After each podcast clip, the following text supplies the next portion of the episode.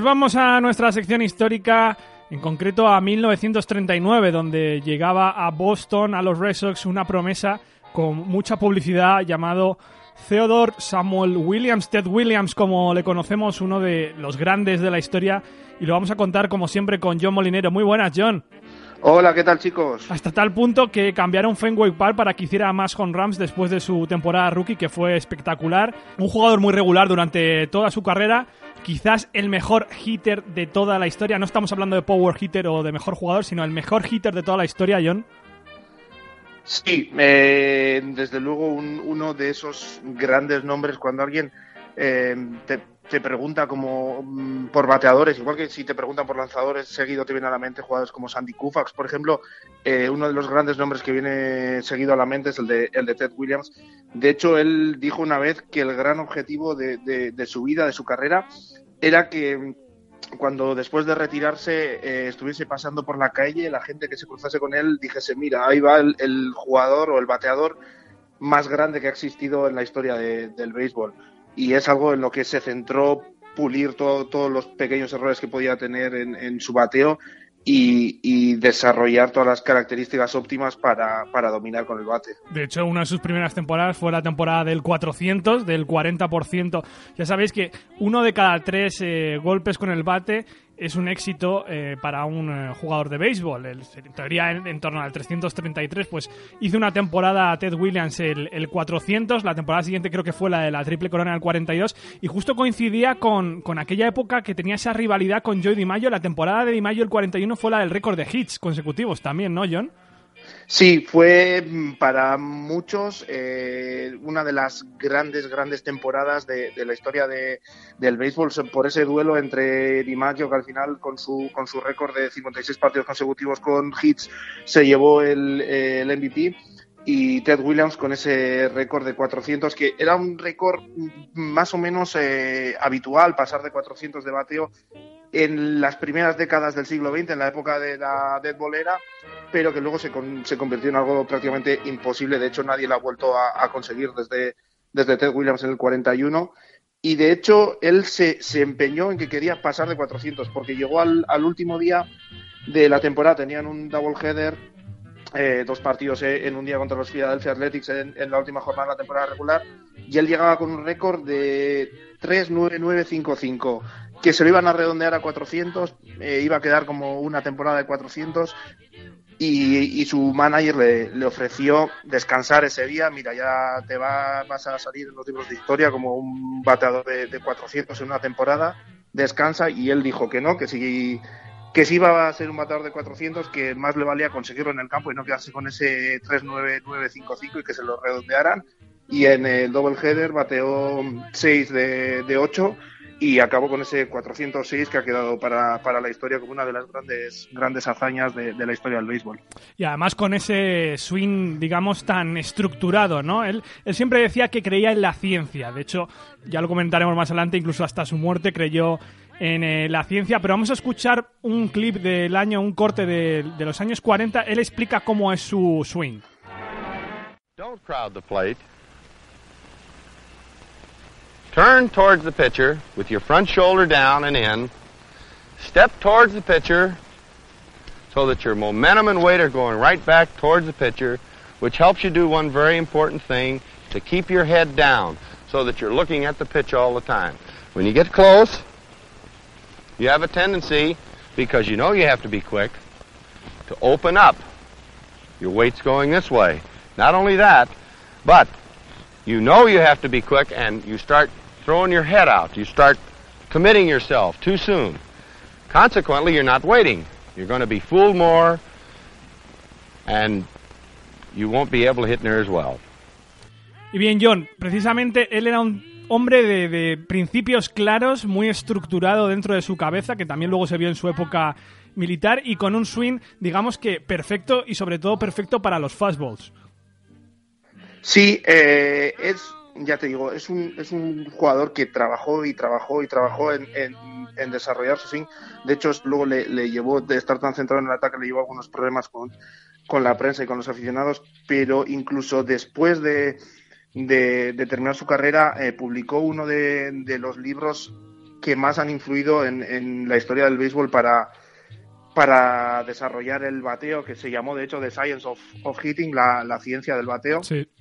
Y se ha convertido en uno de, los, de los libros primordiales de, de todos los, los gurús ofensivos del béisbol. Y de hecho, hoy en día, por ejemplo, eh, Chris Bryant, el, el, tercera base de los Caps, eh, está en gran medida influenciado por, por, Ted Williams porque su padre fue un, prospecto de los Boston Red Sox que aprendió muchísimo de Ted Williams porque solía ir Ted Williams como consejero especial al sprint training de, los Red Sox y, el padre de, Chris Bryant aprendió muchísimo en un par de temporadas, un par de sprint trainings y cuando se retiró creó una escuela en, en Las Vegas donde desarrollaba y impartía todas las enseñanzas que le había dado Ted Williams y ahí es donde aprendió Chris Bryan, una de las grandes estrellas de hoy en día, también lo que, lo que es ser un bateador o cómo tiene que actuar un bateador. Y, vemos que la influencia de Ted Williams realmente llega, llega hasta hoy en día. Sí, como bien decía, era una persona de, de, principios muy claros dentro del béisbol y eso luego lo aplicó también a su época de militar. Él estuvo, bueno, no estuvo en la Segunda Guerra Mundial, él fue instructor de vuelo para pilotos de la Segunda Guerra Mundial, luego que sí que fue a la, a la Guerra de Corea ante la falta de pilotos. Y era un hombre muy disciplinado, como bien decían sus superiores. Luego, es verdad que su personalidad dentro del campo y fuera del campo no era igual, pero un hombre muy disciplinado que también eh, le vino, dentro de su carrera, sobre todo, por ejemplo, llegar a los 3.000 hits que no llegó, le vino mal el participar en estas guerras porque se perdió muchos años dentro de la Major League. Sí, pues se perdió, eh, me parece que son tres temporadas prácticamente enteras para la Segunda Guerra Mundial y, partes de de la temporada de 1952 y 1953, cuando estuvo en la guerra de Corea, y que él en realidad eh, protestó luego un poco porque él estaba en la reserva, pero en la reserva inactiva de, los marines. Al final le llamaron y fue y decidió participar eh, en bombardeos. No, no estuvo solo jugando en equipos de béisbol como hicieron muchos jugadores en la Segunda Guerra Mundial.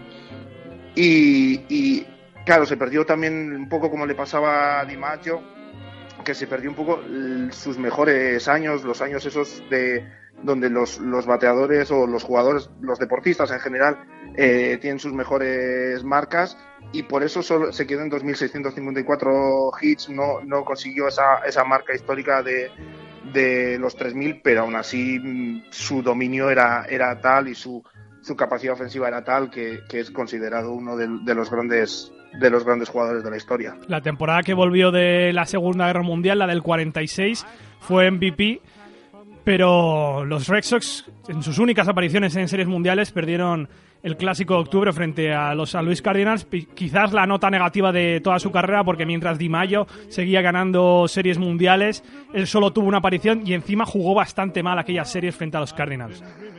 Sí, fue, es el, el gran lunar que le queda, ¿no? Porque se sobreentiende el tema de los 3.000 hits, se sobreentiende que gran parte es por, por lo, todo el tiempo que se perdió en, en la guerra, pero fue le queda eso, que fue incapaz de llevar, mm, no solo de, no ganar las, las World Series, sino de llegar, porque solo llegaron ese año y como que no tenía esa capacidad de, de llevar al equipo más adelante y queda como el gran punto negro, sobre todo por eso, por la gran rivalidad que tenía con jugadores como Di Maggio, la gran rivalidad Red Sox eh, Yankees, que también los Yankees tuvieron esa gran dinastía en los 50 mientras estaba jugando Ted Williams en Boston y le va a quedar como ese, ese gran punto negro, ese agujero a rellenar en su, en su carrera. No sé si también, John, estás de acuerdo, o también formaba parte de su personalidad, él como era dentro y fuera del campo. Él era una persona que maldecía mucho, que insultaba mucho, más de lo normal, eh, nunca se callaba, incluso se enfrentaba mucho a los fans que le abuchaban y sobre todo tenía muchísimos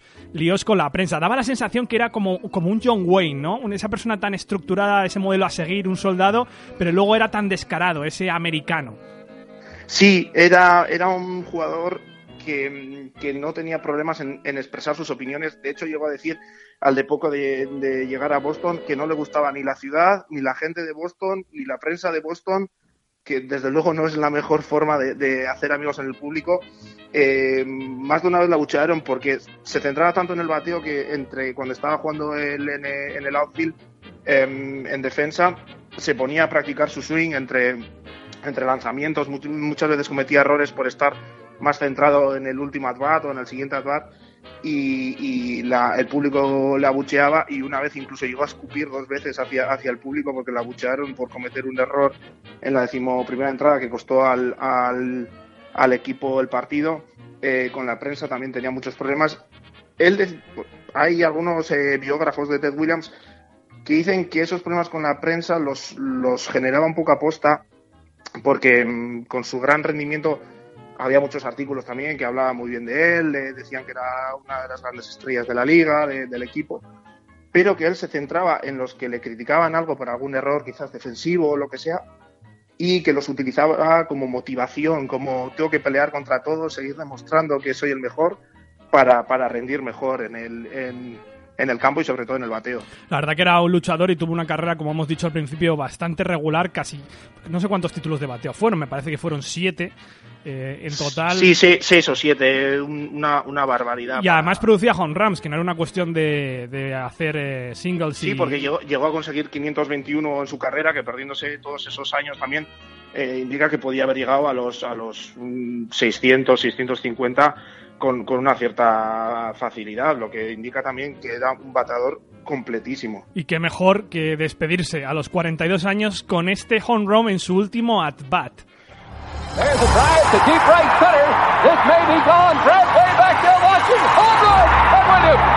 He hits a home run. Well, if you had written it that way, nobody would believe it, so I even tried. The 521st of his Major League career. Esos 42 años que, bueno, después de varios, más de dos décadas dentro de los Boston Red Sox, se despedía. Yo creo que a partir de aquí, eh, John, eh, comienza otro Ted Williams que, por lo menos en Boston, que eh, tan cuestionado era o tan polémico era, empezó a crecer la leyenda después de que él se retirara. Él llegó a jugar, digo, perdón, llegó a entrenar a los Washington Senators, de hecho fue manager del año, pero se cansaba, esa personalidad que tenía de... Se cansaba de entrenar a jugadores que, no tenían su talento. Yo creo que venía a decir un poco, un poco eso. Y luego su vida personal, que era, que era un desastre, era completamente diferente a lo que era eh, dentro del campo. Tuvo tres matrimonios, con un carácter muy complicado. Es de esas personas, yo creo, Ted Williams era de esas personas que entraba a una habitación y la llenaba solo por su presencia. Sí, Ted, Williams era lo que tú dices, una especie de Babe Ruth, un, icono de, del béisbol. Era un hombre que le daba igual eh, expresar siempre todo, todo lo que sentía.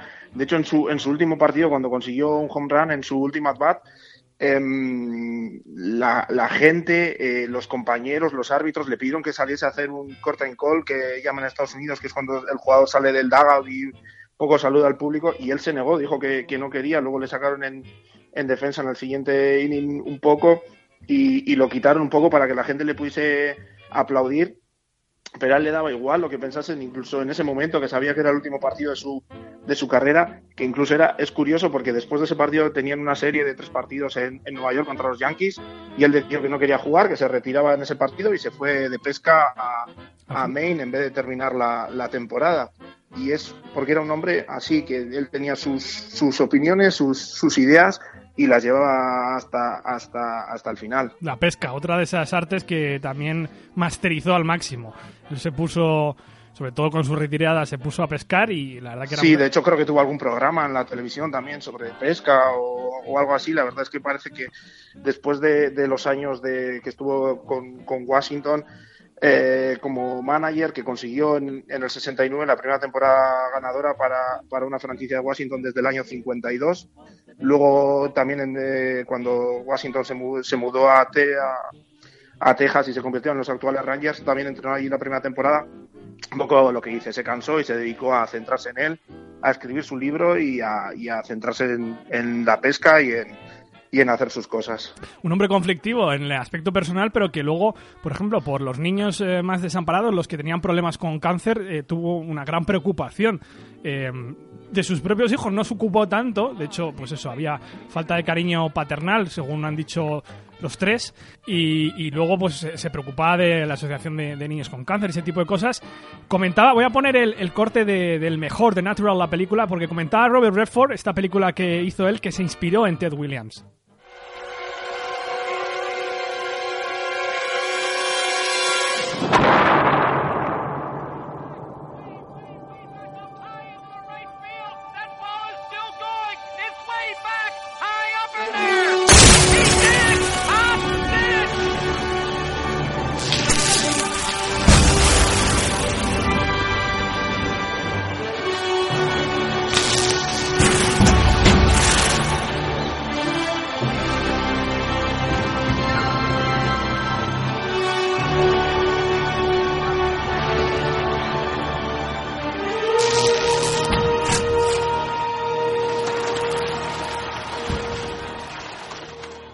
Famosa escena del bate final, la pelota que va a las luces del estadio de los New York Knights, ese equipo ficticio, y que Robert Redford dice que se, además lleva el 9 en la película, se basó en, Ted Williams.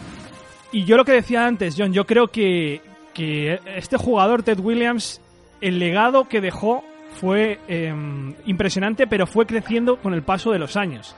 Yo creo que hay que verlo en el All-Star del 99 en Boston. El homenaje que le hicieron fue espectacular. Ladies and gentlemen, he wore the Red Sox uniform for 22 years. He wore the uniform of the United States Marines for four and a half more. He owned the left field at this very ballpark. He was the last man to hit 400 in a season, and he did it 58 years ago. He hit 521 home runs, including one on his last at bat. Ladies and gentlemen, please welcome the greatest hitter that ever lived, number nine, Hall of Famer, baseball legend,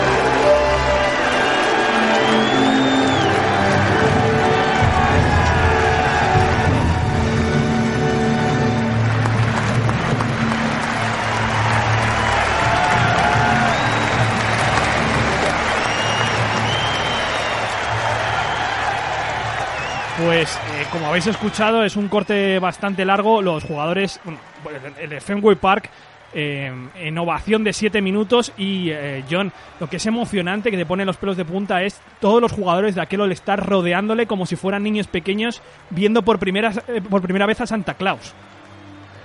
Sí, la, Ted Williams se convirtió en, en un icono absoluto. Es de estos casos de mm, una vez que se retira, pasan unos años, la gente puede analizar su carrera, se convierte en un icono absoluto. En Boston es un, grandísimo, eh, una leyenda enorme y además fue un, un All-Star muy, muy especial. Me parece que él entró ya muy mayor, creo que murió tres años después.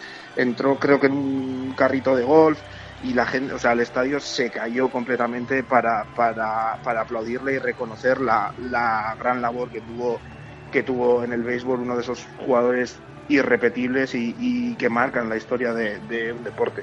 Efectivamente, como decías, murió unos años después y no sin polémica ah, fue su muerte porque, bueno, parece ser que en su último testamento, como bien eh, señaló su, uno de sus hijos, John Henry, que se ocupaba de todos sus negocios, pues quería ser criogenizado, quería ser congelado.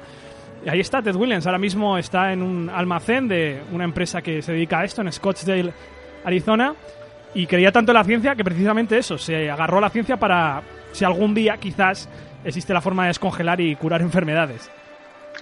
Sí, Ted Williams era, era así único y uno de estos, como decías tú antes, uno de estos personajes que, llenan la sala, le ves que, entra en esto y, absorbe toda la atención de, la sala, un jugador especial, único. Y, que desde luego eh, hasta, hasta la sepultura marcando marcando tendencia con sus, con sus opiniones y su forma de, ver la vida. Ted Williams, un gran personaje para la historia de los Boston Red Sox, quizás, quizás el, más importante de toda su historia. No sé si tienes alguna referencia literaria o de documental que puedes dar a nuestros oyentes para ampliar información, John.